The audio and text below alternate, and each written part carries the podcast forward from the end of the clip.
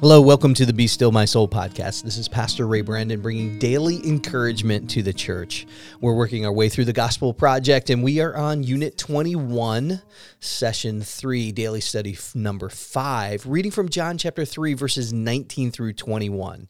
And I'm going to let you get into the, the scripture for yourself today. Um, we do that from time to time where, you know, as a pastor, I've got something on my heart that is outside of your daily study just to share with you. And that's the, the purpose of this podcast is to follow along with our church uh, through the gospel project. And, and some days I've got a little something for you from the particular text. And other times there, there are some different things that I want to draw your attention to in your walk with Christ, in, in the life of the church, and in your spiritual development.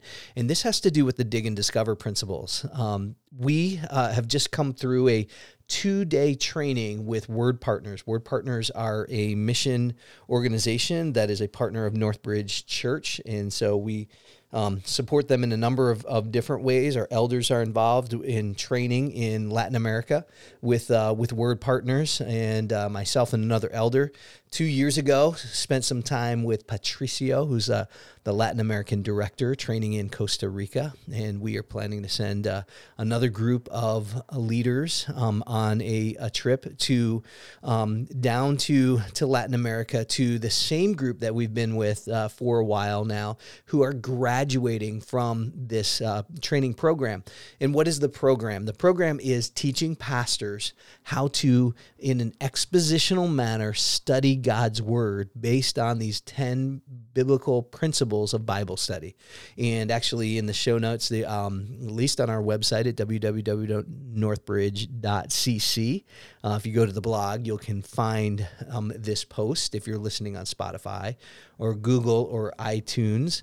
Uh, you can go to the website and you can actually download the dig and discover principles. If you're part of small groups you should be hearing about these from time to time. And it was um, actually um, reading through the book of ruth with pastors in the area. So this is this is a um, a missions endeavor that we're doing overseas but it's one that we're doing right here in southwest michigan as well. So we had about 15 pastors 12 to 15 pastors that joined us together eh, to actually study through the book of ruth and so we did that together, utilizing these principles. And it's amazing. We have some that um, uh, have an amazing testimony who actually in ministry realized they weren't teaching the Bible, um, and at a, a, great cost have made adjustment in their in their ministry in their life um, in order to be in a place that they can teach the Bible. Sitting next to uh, PhD candidate students in seminary, and they're studying together, Bibles open, learning from the Scriptures, learning from one another,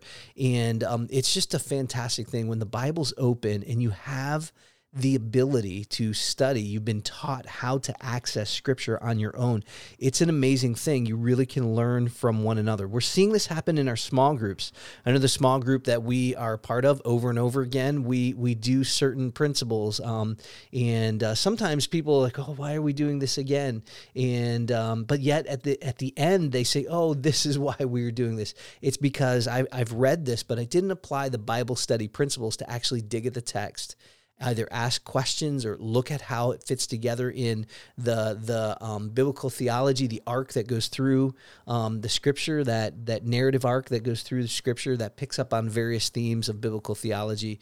Um, and today, I just want to to share something that I put together and um, with the help of uh, pastors and friends around the table, and it has to do with two principles um, and putting them together at in, in at uh, Fellowship of the Word, which is the, the the group that we call here in Southwest Michigan um, as part of Word Partners. Um, we talk about reading on the line of Scripture together, and so reading on the line simply means you're saying what the Bible says. That's so important um, our friends that discovered uh, that they were actually um, reading both above and beyond, b- below the line, not beyond the line, but below the line, uh, because they had been taught in the, it was a Christian tradition, uh, church tradition, um, that uh, you use the text, but you didn't study the text. Um, you just spoke from the text. And so um, they included things that were not in the text and they overstated things that were in the text. So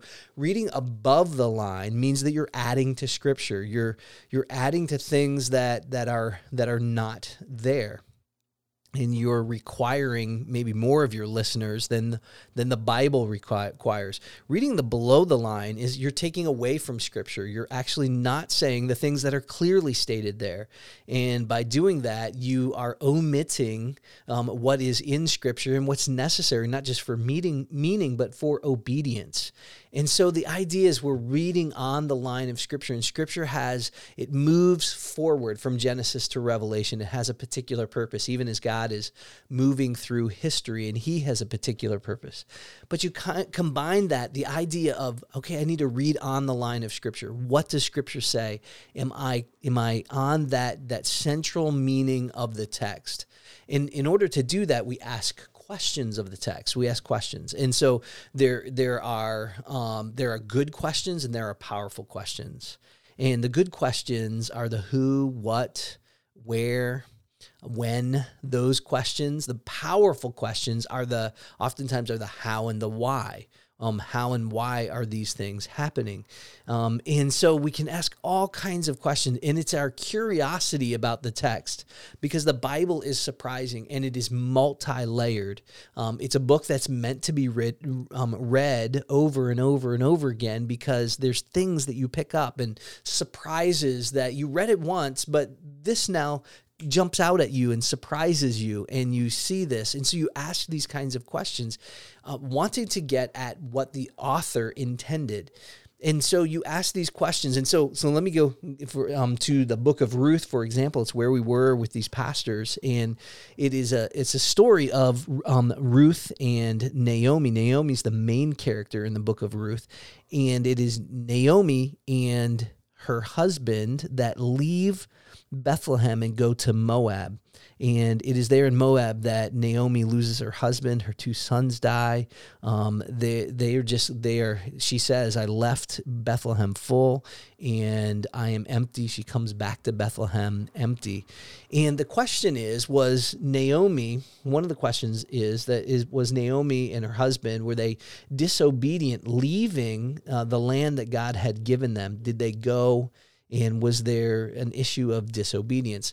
And certainly there's some Old Testament passages, the, the blessing of God, the blessing of the land, and um, working the land there that God had promised um, that we might be able to read into the text. But the text itself, the author, spends no time on that issue. In fact, in just a few short verses, there covers a span of about 10 years, a great tragedy, but 10 years. And so, even as we spent quite a bit of time um, with that question, is was the reason that all of these things happened to her, all these tragic things happened to Naomi, because she abandoned Bethlehem in the time of Judges, the her her land, her family's land, and the the inheritance that God had given her.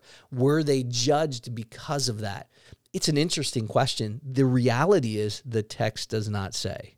And so we can spend some time going off in these directions. Well, how do we know um, if a question, whether it's a good question or those more powerful questions that tend to drive that narrative, in this case, ahead, um, how do we know if those are are um, good, better, and best kinds of questions? Well, how close to the line do they get? Do they actually? Does the author answer the question? Is does the author seem to answer that question in a way that moves? In this case, the genre is an is a historical narrative as well as a genealogy at the end.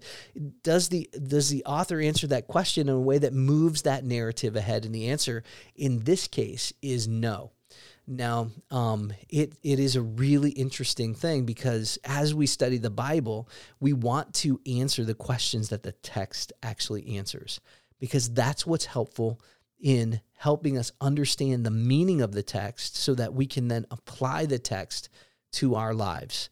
And so that's just an example of um, two particular principles: uh, reading on the line of Scripture, actually reading and saying what Scripture says and we want to strive for that accuracy. Combining that with asking good questions. And all questions are good questions, but there are better questions. Those questions are ones that uh, the text actually answers. And that that help us understand that forward movement whether that is a psalm um, whether that which is poetry whether that is apocalyptic literature such as revelation or it is uh, it is a biological in nature um, a so a gospel um, that is a particular form of literature or an epistle or a historical narrative. It's the questions that are on the line that are the important ones to answer.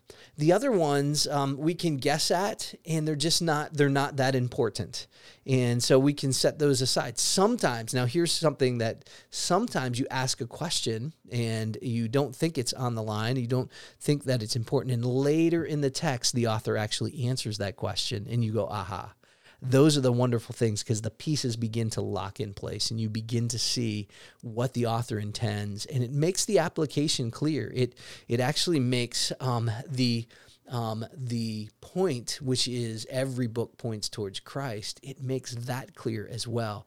That redemptive piece of every single page of Scripture that we find Christ that begins to snap into place. And that's why we do these things at Northbridge. That's why we study in this way. And um, I hope that as you're a part of a small group and as you go through the gospel project, that you're daily applying these kinds of principles. Um, the purpose of the Be Still My Soul podcast is not really to take you into those, maybe to remind you of those or to teach you some of those, to refer to those from time to time. We've done a couple of whole weeks in the past just going through each principle. And from time to time, we'll revisit that.